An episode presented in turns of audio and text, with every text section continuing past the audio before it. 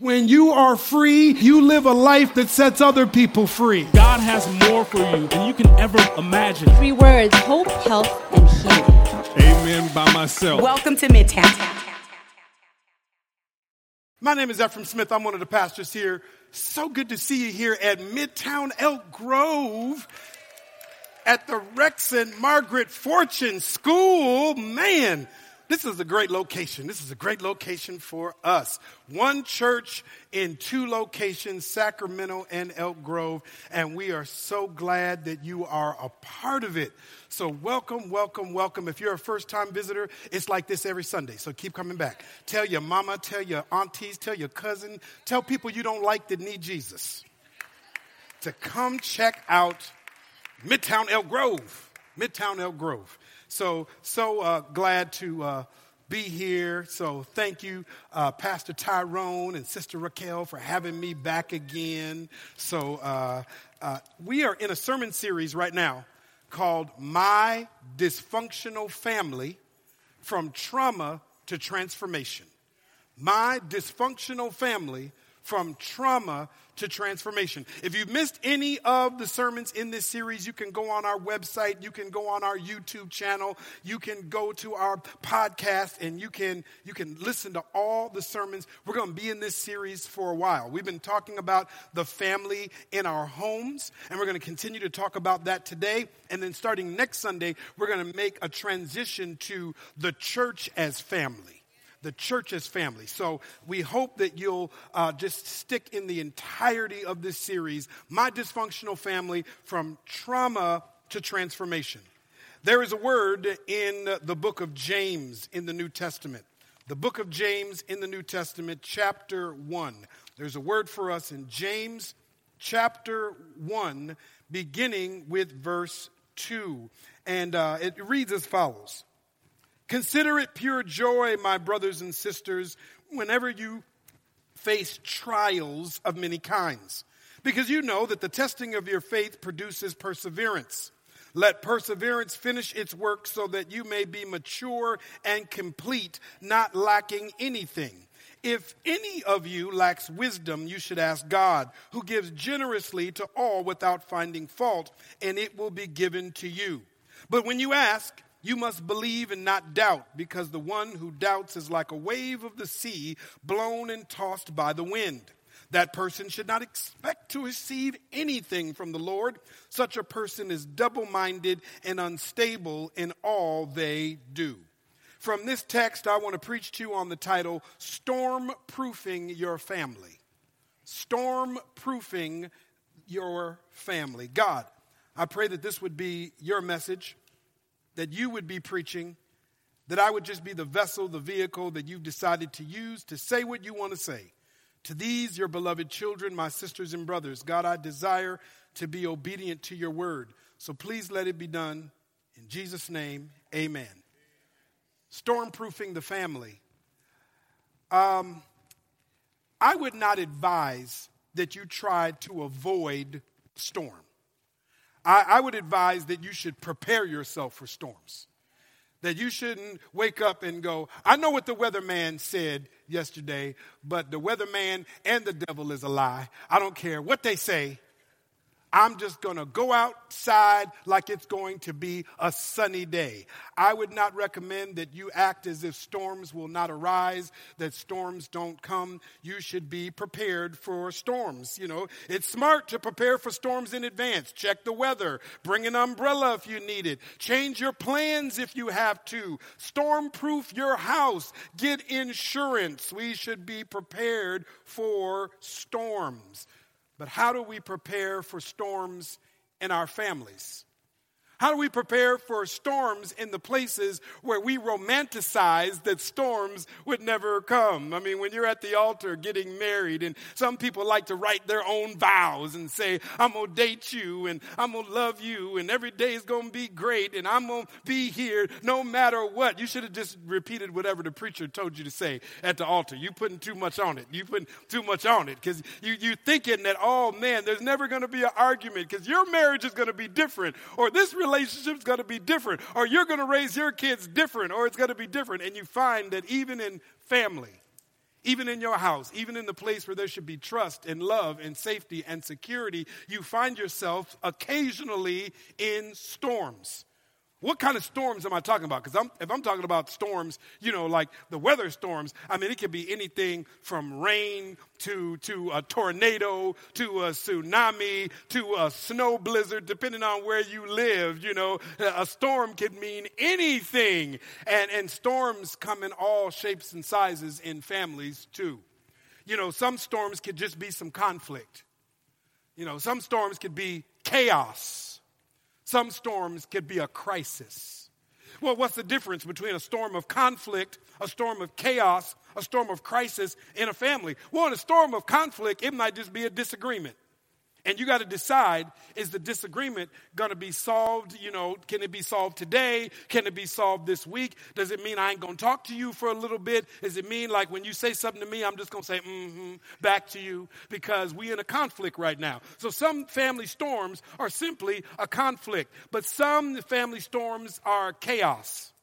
It's, it's gone from a conflict to like there's dysfunction here. Like this is crazy. Like this, I can't handle this. Like I'm overwhelmed. Like I have anxiety. And it's hard for me to sleep all through the night because what's going on right now in my family, in my house, it's bigger than just a conflict. It has now become chaos. And sometimes chaos is not because you're a bad person or you did something bad. I mean, all you got to do is just have, you know, more than one kid running around your house. It could be chaos. All you got to do is just have more than two people living in the house and it's chaos. All you got got to do is just have more than you. Or sometimes you are the chaos. Yes, you are the chaos. You. You're the embodiment. So, so sometimes it can be chaos, and a, a conflict can just mean a disagreement. Chaos can mean dysfunction, or there can be crisis. And when there's crisis, that's a bigger storm because a crisis storm can cause such deep division that it could destroy your family. That, that the storms of crisis, it, it could destroy, it could break the it could break the mind. It could cause you to say, I don't know if I can trust family anymore. I don't know if I can trust relationships. I don't know if I can give this another try or not. Because there are many storms that affect the home, and because there's, there's, a, there's, there, there's one who causes the storms. Sin causes the storms. It could be sin and Satan the one attacking the family, that doesn't want your marriage, that doesn't want raising kids, that doesn't want the relationship between you and your siblings or you and your parents to be healthy and functional and flourishing and fruitful. There are storms that come. You know, I'm not a meteorologist, but I heard that what causes a storm is when high pressure and low pressure collide. So, in the atmosphere, when there's high pressure and there's low pressure, it can cause a storm. And so, you can be a Christian. You can be reading your Bible. You believe in God. You, you know, you say your prayers before you eat your cheese sandwich. I mean, like you're so committed to God. That's high pressure, right? But there's the low pressure of sin. There's the low pressure of Satan. There's the low pressure of evil forces. There are low pressures of broken systems and institutions in society that doesn't want your family to flourish or be functional or to be fruitful. And it's the low pressure colliding with the high pressure of how you want to live that can cause a storm. You can say hallelujah. You can read your Bible. You can pray. It will not keep your family from storms because there's low pressure. There's something from beneath that's trying to attack how you're trying to live above. You're trying to say, you're like, I don't mess with nobody. I don't want nobody messing with me. I, you know what I mean? I don't tell other people's kids what to do. I don't want them getting in my business. And yet, there's low pressure that causes storms. So, how do you deal with it? Storms in the family, storms in marriage, storms with parents, storms with siblings, children. You know, uh, I don't know if this is true. I, I mean, I've lived in California now for 13 years, but I'm originally from Minnesota. My apologies to the 49er fans for last Monday night, but you got a chance today. It was a miracle. I'll be honest, 49er fans. I was, I, I, was there watching the game with a bunch of 49er fans. I didn't think Minnesota Vikings could do it. I'll be honest, but I did pray a lot during the game. I said, Look at God. Every time I prayed, 49ers did something wrong and the Vikings did something right. I should pray more often. We only got three wins. So I should pray more often. We ain't got no Super Bowls like y'all. We, I should pray more often. But uh, that, that had nothing to do with the sermon. What I was trying to say is, I'm from Minnesota. So I, I, I don't see this as often in California, but because we have four real seasons in Minnesota and winter is the longest, I mean, there are tornadoes in Minnesota. There are bad rainstorms in Minnesota.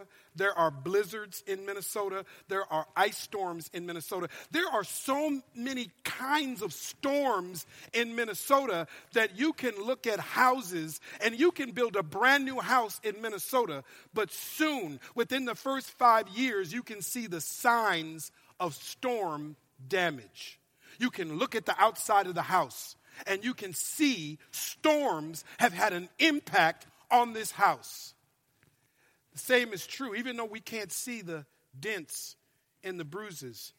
It, it, could be that you're walking around with storm damage in your soul from something you went through in your family, something you went through in your home, something that you grew up with. And, and so it's possible that you can have storm damage. Now, this is not to just put all families on trial. You may be here, and I would say praise God to that. I have some testimonies too of ways in which the reason you believe in God, the reason you pray, the reason you worship, the reason you read your Bible, the reason you went to college, the reason you're doing well in your career, the reason is because you grew up in a good family and your family passed down blessings, not curses. Praise God. But it is possible to even grow up in a godly family and still have storm damage.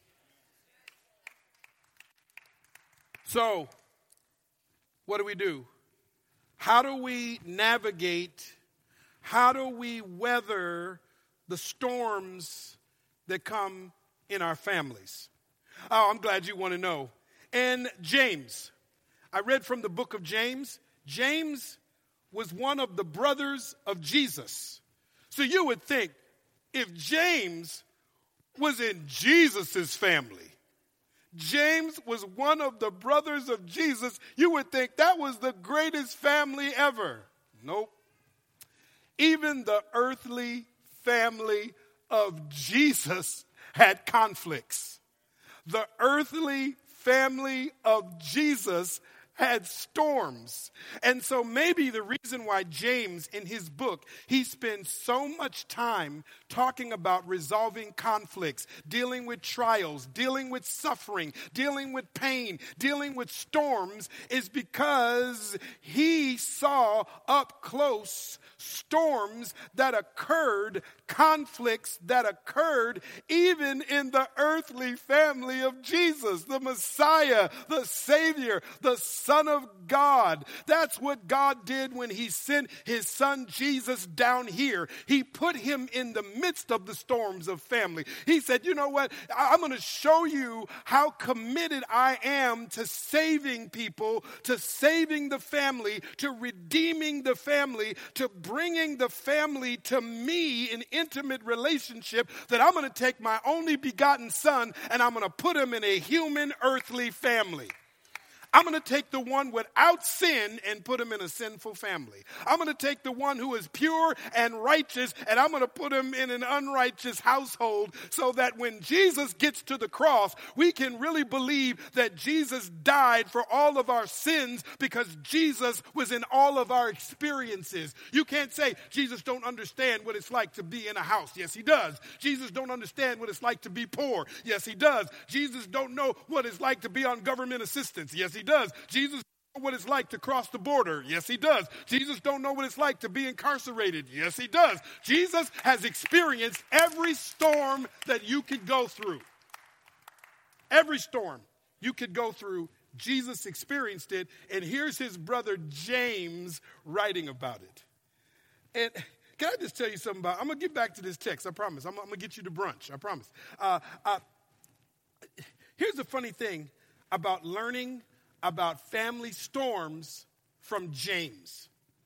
James, I told you, is the brother of Jesus.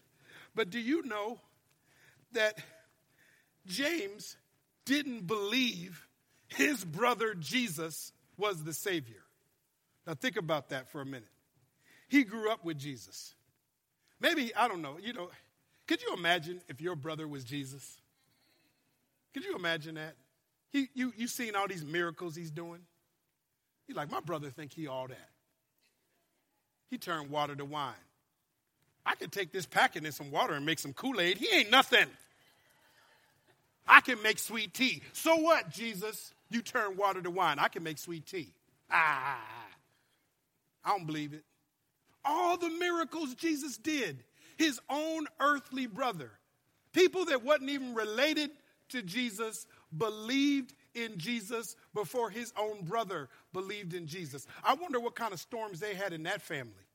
I wonder what kind of conflicts they had in that family. I wonder what kind of arguments was in that family. And it wasn't just James. You can just pick on James. You know, it, even though angels showed up to Mary, his mother, there were still times when Jesus was teaching in the synagogue, Jesus was doing something to represent that he's the Messiah, and his own mother was like, that boy need to come back home. Where is he? What, what is he doing today?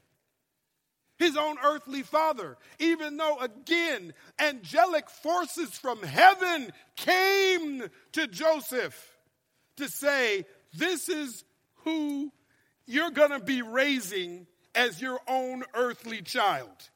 You're going to be raising the Messiah. You, you ain't even married yet, and your fiance is already pregnant. It's a miracle. She's pregnant with the Savior of the universe. Can you deal with that? You would have thought that would have been the perfect heavenly family, and it wasn't. They had storms.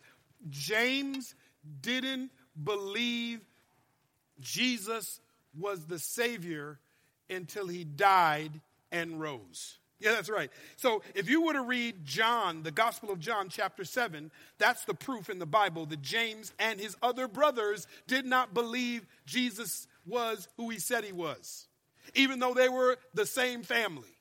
If you read 1 Corinthians 15, verses 3 through 7, you'll find that that's where Paul says when Jesus came out of the grave, he went and showed himself to people, including his brother James. So even after Jesus died on the cross, rose out of the grave, before he went up to heaven to be with the heavenly Father, he had to go find James and say, See, all this time you didn't know it was me.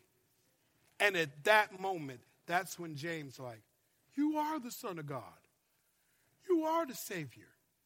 And James went on to be a preacher. James went on to be a pastor. James went on to plant churches. James went on to write this letter about family conflict.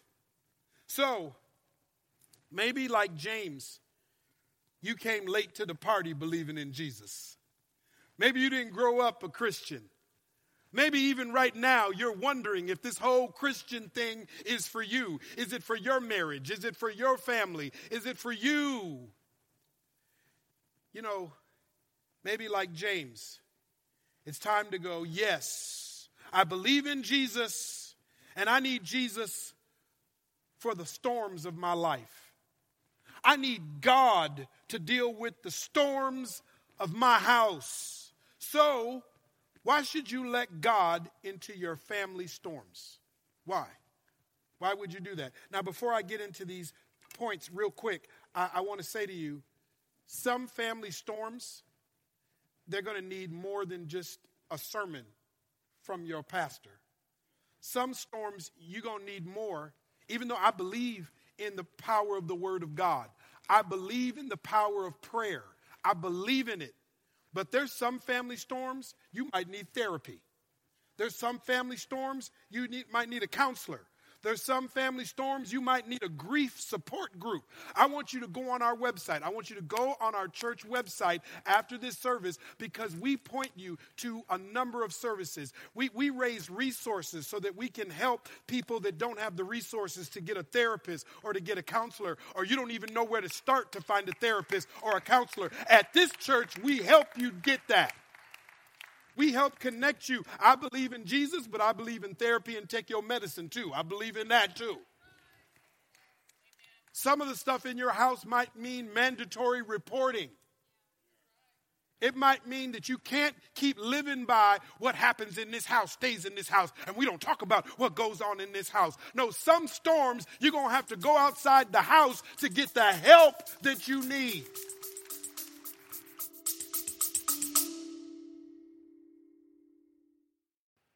We'll be back to this podcast episode shortly, but we wanted to take this time to give you an opportunity to give. Why do we give? At Midtown, we believe that giving is both an act of worship and a command. And the psalmist says that the earth is the Lord's and everything in it. So when we give, we're simply giving back to God what belongs to God in the first place. For those of you who give regularly, thank you. And if you're new around here, there's no obligation to give. We just encourage you to give however God is leading you. You can give digitally on our website or our app, but let's take a moment to pray right now. God, thank you that you have given us an opportunity to partner with you in the work that you want to do to display your goodness and your love to the world around us. So, God, take this offering right now, multiply it, and use it for the good of your people and for your glory. We pray this in Jesus' name. Amen. Now, let's get back to our podcast episode.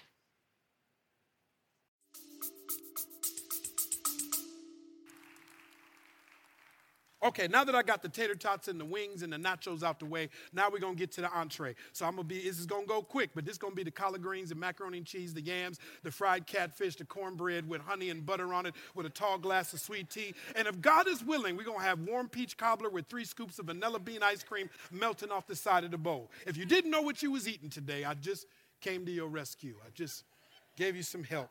Some of y'all, it's just gonna be a sandwich, but so I, I, I have nothing to do with that. Had, I had nothing to do with that. So, why should you let God into your family storms? One, because God matures and strengthens our family in storms. God matures and strengthens our family in storms. James chapter 1 verse 2. Consider it pure joy, my brothers and sisters, whenever you face trials of many kinds because you know that the testing of your faith produces perseverance. Let perseverance finish its work so that you may be mature and complete, not lacking anything. If any of you lacks wisdom, you should ask God, who gives generously to all without finding fault, and it will be given to you.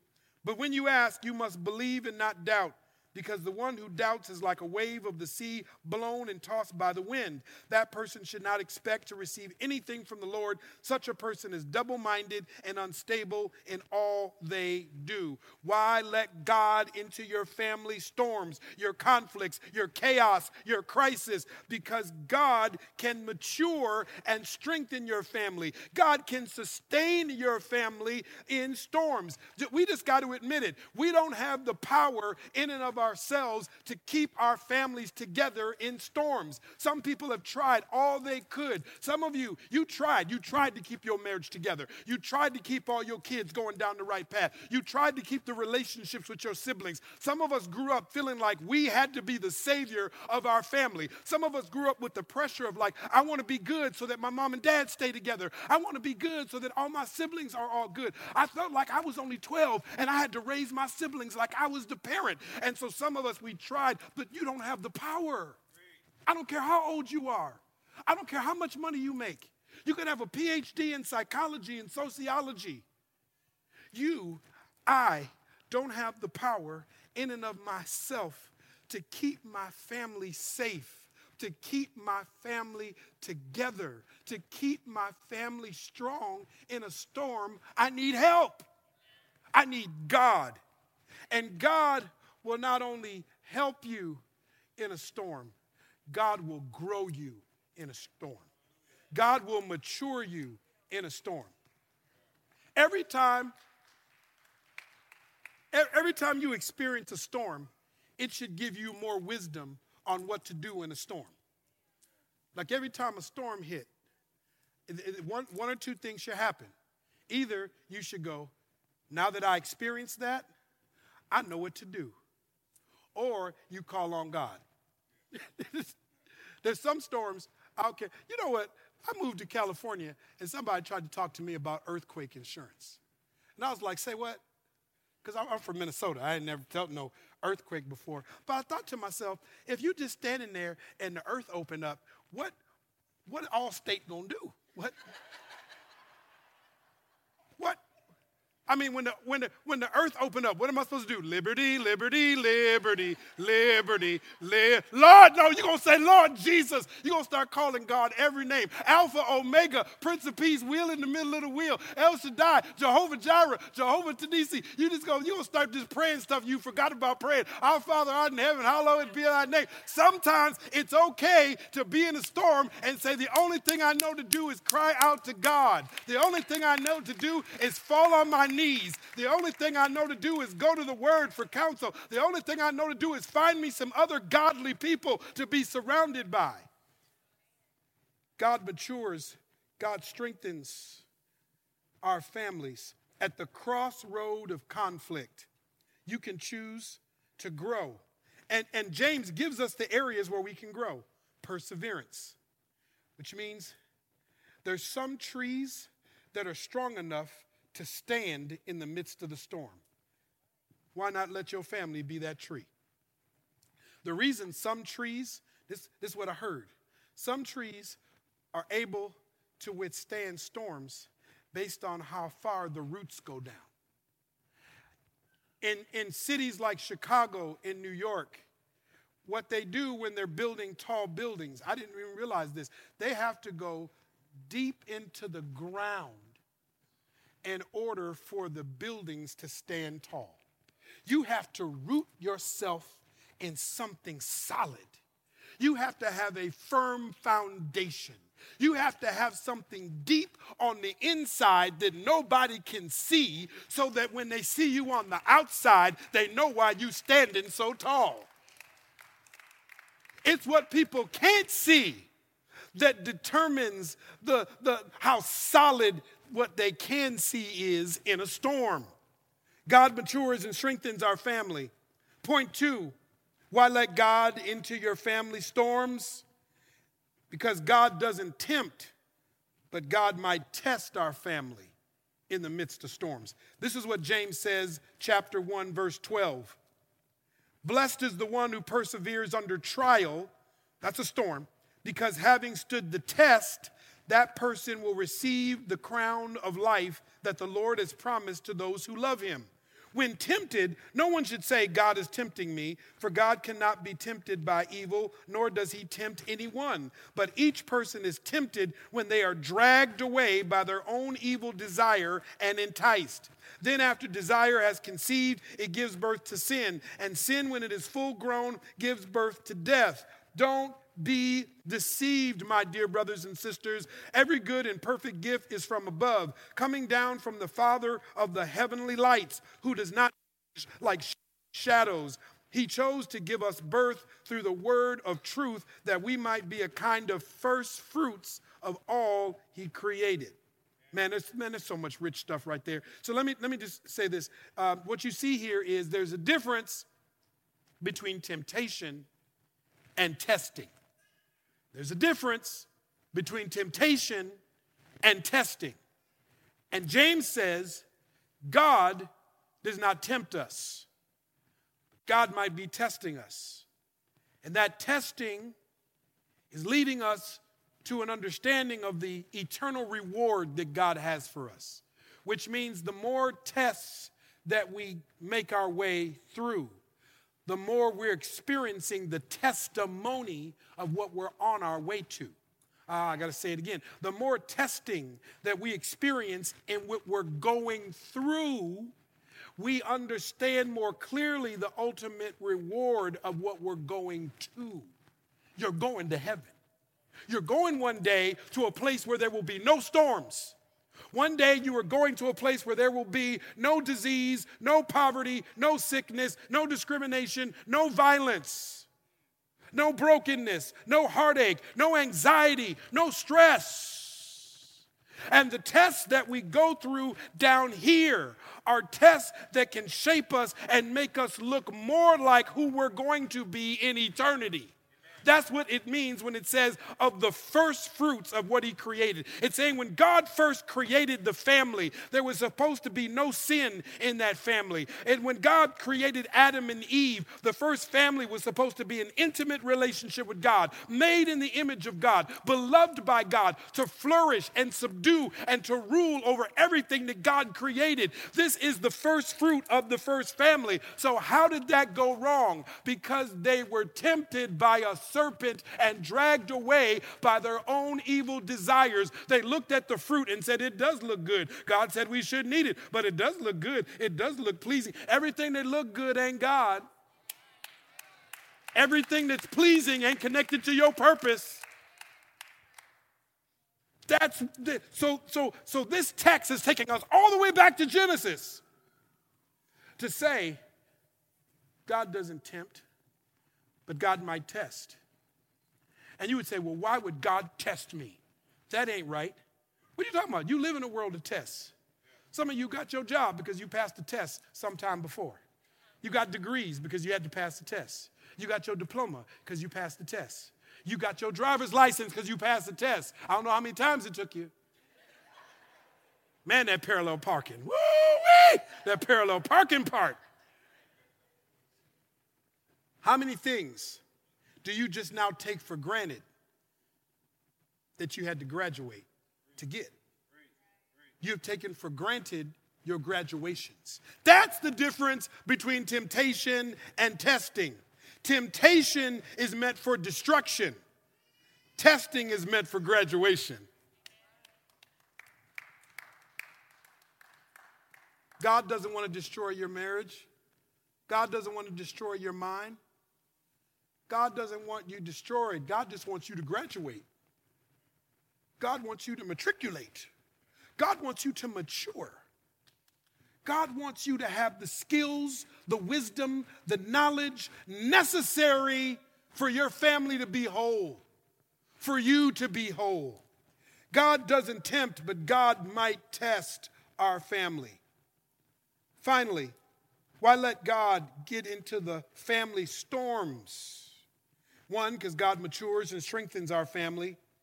Two, God doesn't tempt, but God might test our family. And finally, God has a word for our family if we're willing to listen. God has a word for our family if we're willing to listen. James 1, verse 19, it says, My brothers and sisters, take note of this. Everyone should be quick to listen, slow to speak, and slow to become angry because human anger does not produce the righteousness that God desires. Therefore, get rid of all moral filth and the evil that is so prevalent, and humbly accept the word planted in you, which can save you. Do not merely listen to the word and so deceive yourselves. Do what it says. Anyone who listens to the word but does not do what it says is like someone who looks at his face in a mirror and after looking at himself goes away and immediately forgets what he looks like. But whoever looks intently into the perfect law, that's the word of God that gives freedom and continues in it, not forgetting what they have heard, but doing it, they will be blessed in what they do. Those who consider themselves religious and yet do not keep a tight rein on their tongues deceive themselves, and their religion is worthless. Wow. It's a lot there. It's a lot there. God has a word for our family. God has a word. Everyone should be quick to listen. That's a word. Slow to speak. I, I get paid to run my mouth. Man, that's a, that's a word for me. That's a word for me. Listen, God, God bless me. I should be able to listen good. God, God did bless me. But man, this right here, this right here, this right here. Uh, quick to listen, slow to speak. I've had to learn over the years with my wife, Donecia. She might say amen when I say this. She might say amen. That, um, that I, when, when we get into a, a conflict, my, my initial response is not to close my mouth and listen. That's not, that's not, I, I, had to learn that over time. I've had to let God do, and I'm still learning it. I'm still learning it that, that to, to listen because I used to think when me and my wife had a disagreement, I used to think the goal was for me to win the disagreement. That's what I thought the goal was. I thought the goal was if she would just realize I was right, we could move forward. That's what I thought. And uh, yeah, anyway, yeah, that didn't work. Yeah, so yeah. Uh, but I realized when my wife and I are in a disagreement, the goal is not for me to win, but for we to win, for us to win. So I had to get that out of my mind. Why would I think God allows conflict in my marriage so I can defeat my wife in the conflict? What kind of marriage is that? We keeping score? Just, uh, just so you know, this is my record. Well, if, it, if I was keeping score my way, I wouldn't want to put my record up. No way. But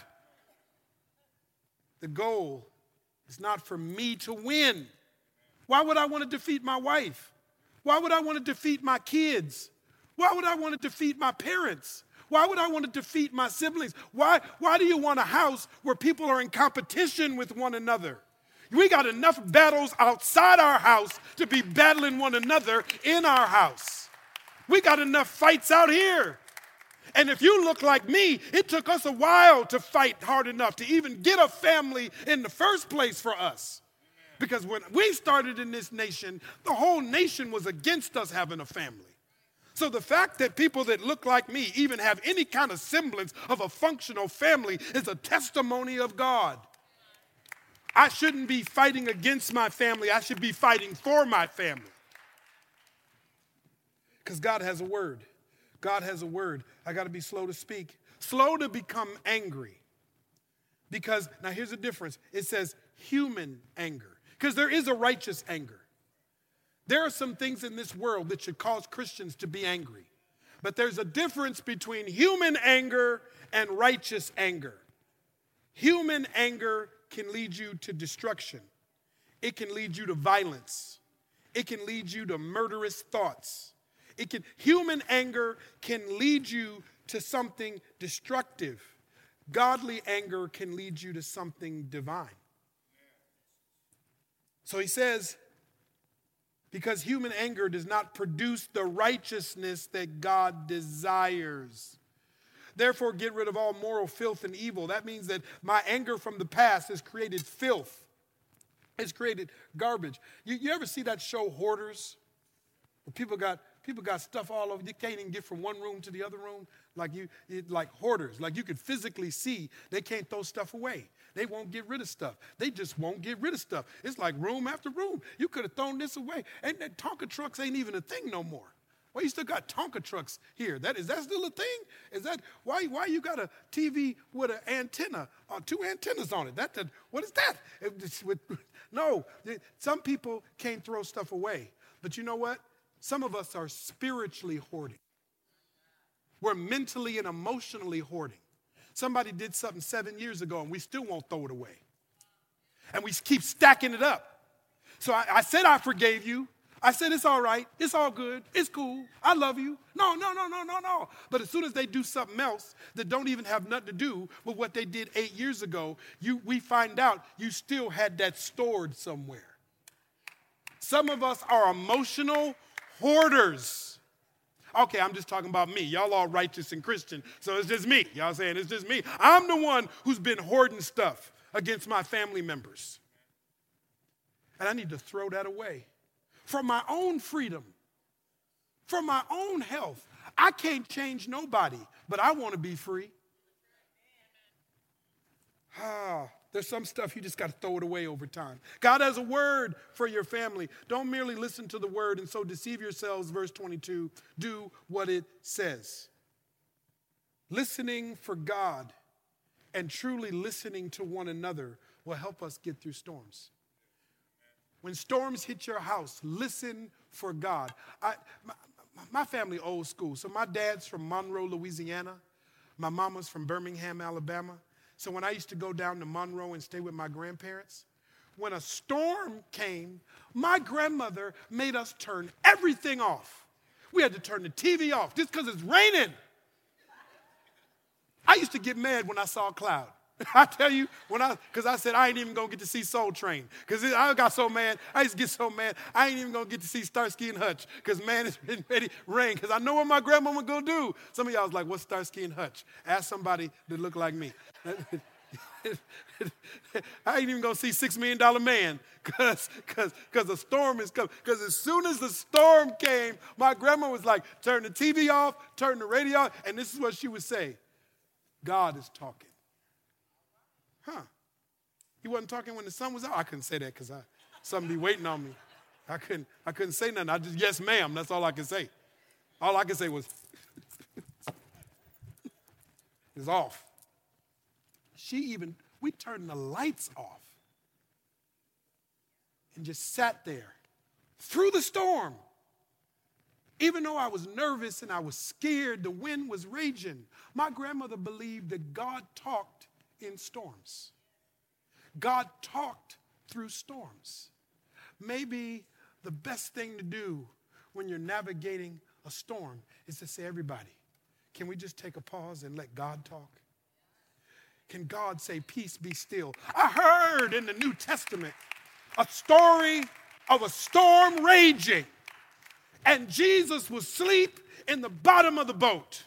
And the disciples and others on the boat were shocked that there could be a storm raging. They were scared. Are we going to live through it? Have you ever had such a shaking that you didn't know if your marriage could live through it, if your kids could live through it, if your mind could live through it, if your heart could live through it? And all of a sudden, Jesus, I, what I like about God is God speaks in storms, but God don't have to say a whole lot. He can just say, peace be still. God, God can do something to your family just by saying, shh. God can heal you with a hush.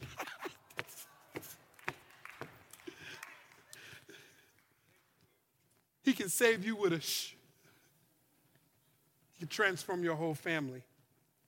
Sometimes, sisters and brothers, as I close, um, our family storms take on more than just what God can do with our immediate family. Sometimes when your family's going through a storm, it's an opportunity to realize God's family is bigger than your family. Um, my oldest brother, Fontes, uh, he, um, he married a few years ago my sister in law, her name Curvis. That's, that's her name, Curvis. So, so Fontes and Curvis got married. And so uh, you, you, can tell I'm in an African American family. So, so Fontes and Curvis got, got married.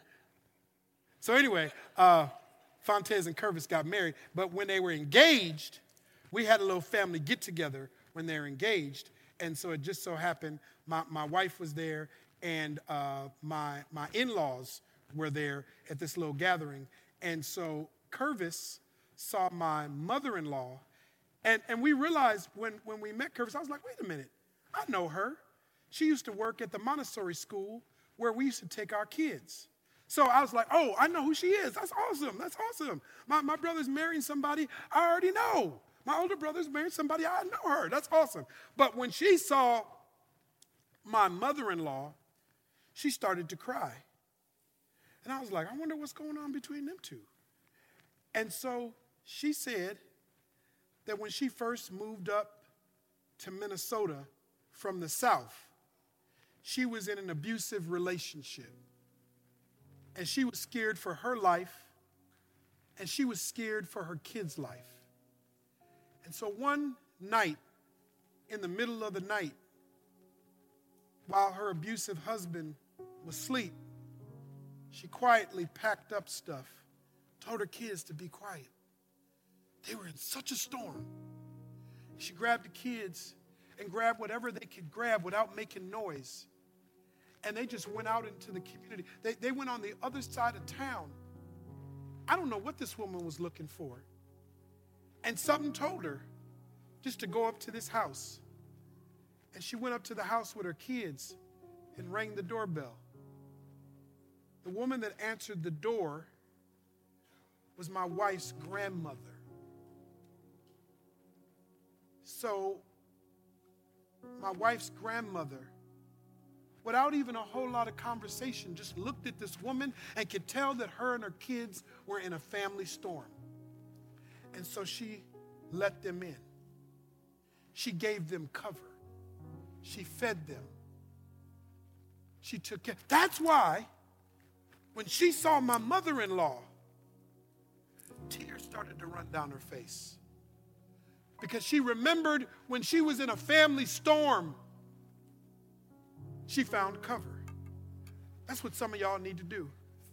In a storm, you got to find cover. You got to get underneath something. You got, you got to get you got to get underneath something when there's a storm. Some of y'all been trying to cover yourself. God's trying to give you cover. Are you willing to put your family under the covering of God? Are you willing to put your children and your grandchildren, your spouse that doesn't even go to church yet, just pray them under the covering of God? Why are you out in the storm with no umbrella? Why are you out there getting drenched with no covering? My, my people from the South, so I can't keep this on too long because they told me you ain't even supposed to do that. So I, I just gave y'all that point. But pray for me because I want, I want the rest of my day to go well. My, I come from Louisiana. They said you ain't supposed to do that. But you understand what I'm trying to say. Get your family under the cover of God. But I also want to close and say this that's what the church is supposed to be. When Curvis found my wife's grandmother's house, that was God using a Christian home as cover. That's what the church is supposed to be. That's what Midtown Elk Grove desires to be a covering for the people of God, a covering for lost people, a covering for the broken, a covering for the disinherited, a covering for the hurting. We want to be a church of hope, health, and healing. And that starts with the family. So I said this when I preached a week ago at the Sacramento campus, and I want to say it here. Welcome home. Welcome home. Welcome home. If you're hurting, welcome home. If you're teary eyed, welcome home. If you've been trying to do manhood by yourself, welcome home. We got a men's group for you. If you've been trying to live out life as a woman on your own, welcome home. We got a women's ministry for you. If you've been trying to do marriage by yourself, welcome home. We got marriage enrichment classes here. If you've been trying to deal with your trauma on your own, welcome home. We got access to therapists at this church. If you've been trying to pray by yourself, welcome home. We got a prayer team at Midtown Elk Grove. Whatever it is, welcome home. Welcome home. You don't have to sing like Dorothy, I wish I was home. Talking about Black Dorothy. Remember Black Dorothy from The Wiz? Black Dorothy. Said, I wish I was home. I wish. You, you don't have to wish. You home. So I'm going to ask our prayer team to come forward if they would. I'm going to ask Pastor Tyrone and some of the, the leaders to come forward. Because maybe for you, you've been in the storm too long. That was an old gospel song they used to sing when I was a kid. I've been in the storm too long. And if that's you, and you know that you need the covering of God in any way, I just want you to stand where you are because we're just going to close in prayer. We ain't going to make you do nothing. We ain't going to ask you nothing about your business. We just, we just, first of all, we didn't want to know we ain't crazy. That we go like, like, I believe there are people in the house that need the covering of God. We don't need to know why. We don't need to know for how long. We don't need to know how long you've been going through it. But if you know that as I close in prayer, this prayer is for you, and you need the covering of God in any way for your house, for your family, for your siblings, for your parents, for your children that don't live with you anymore. If you need covering, just stand, just stand, just stand, just stand. I need cover. I need, I need cover. I need cover. I need cover. I need cover. I need cover. I need cover. Yeah, yeah, yeah, yeah, yeah. Father God, we give you our families. We can't weather the storms in our own power. We can't weather the storms in our own strength. We need you, God. Cover us with your grace. Cover us with your love. Cover us with your peace. Cover us with your truth. Cover us with your salvation. Cover us and fill us with your Holy Spirit. If there's anybody here that has not accepted you as Lord and Savior, we pray that today would be their day, that they would say, Yes, I repent of my sins. I believe that Jesus is the Son of God, that Jesus, as the only begotten Son of God, came to earth, died on the cross, rose from the grave, that I might have eternal life and be freed from sin and have new life right now. Ah, this is the day to get your coverage right. So let it be done.